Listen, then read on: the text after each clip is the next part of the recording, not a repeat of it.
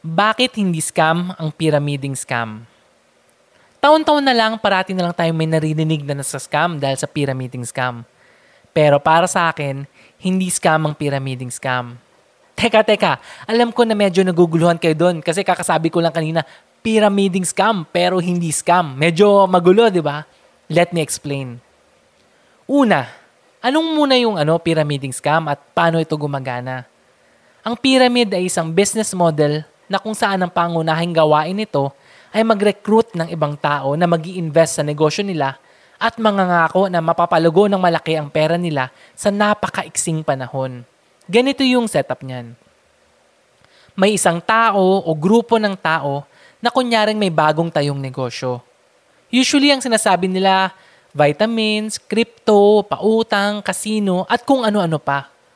Ang ginagawa ng mga taong ito, naghahanap sila ng mga investors para mag-invest sa kanilang negosyo.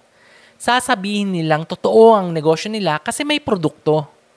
Kapag nakapag-recruit na sila, sasabihin nila na mas malaki ang kikitain ng bagong recruit or investor kung meron silang mare-recruit na iba pang investor. May porsyento silang makukuha sa bawat recruit.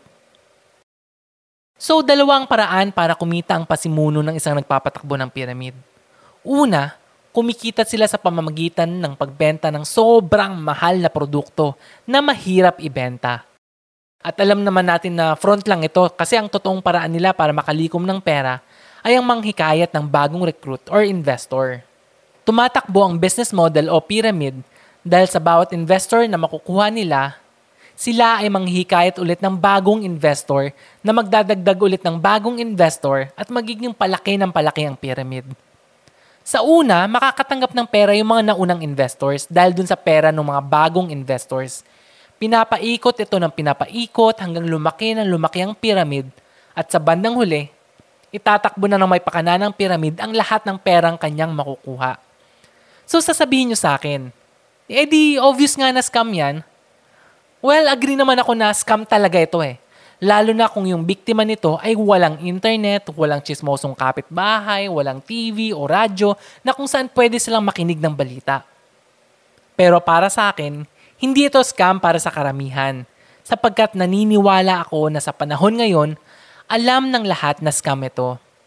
Ikaw na nakikinig ng podcast na ito, kahit hindi ko ikwento kung ano ang pyramiding scam, alam mo kung ano ang pyramid sa mga sumasali sa ganitong klaseng panloloko, alam naman nilang lahat na scam talaga ito. Karamihan ng nasa scam dito ay nagbabaka sakali na nandun pa sila sa tuktok ng pyramid at makakakuha sila ng bagong pera bago pa ito gumuho. Umaasa sila na may mahihikayat pa sila para mabawi agad nila ang kanilang puhunan. Pero sa loob nila, alam nilang panloloko ito. Handa silang pumasok sa ganitong klaseng business model kasi kahit gumuho na ito, meron silang ibang masisisi at hindi sila hahabulin ng nascam nila. Kaya para sa akin, kung ikaw ay biktima ng ganitong panloloko, malamang sa hindi, alam mo kung ano ang pinapasok mo. Ang pyramiding scam ay hindi scam kasi alam mo na scam ito pero pinasok mo pa rin. Para naman sa totoong naloko ng isang pyramid na talagang hindi alam ang ganitong kalakaran, I hope di na ito maulit at mapalaki natin uli yung pera natin. Alam kong napakasakit nito lalo na kung kakilala nyo pa ang manloloko sa inyo. At sa hindi pa nakakaalam kung ano ang pyramiding scam, umiwas kayo kaagad pag may nagsabing sigurado na kaya nilang palakihin yung pera mo sa napakaiksing panahon. Lalong lalo na kung kailangan mo pang mag-recruit ng ibang tao para kumita.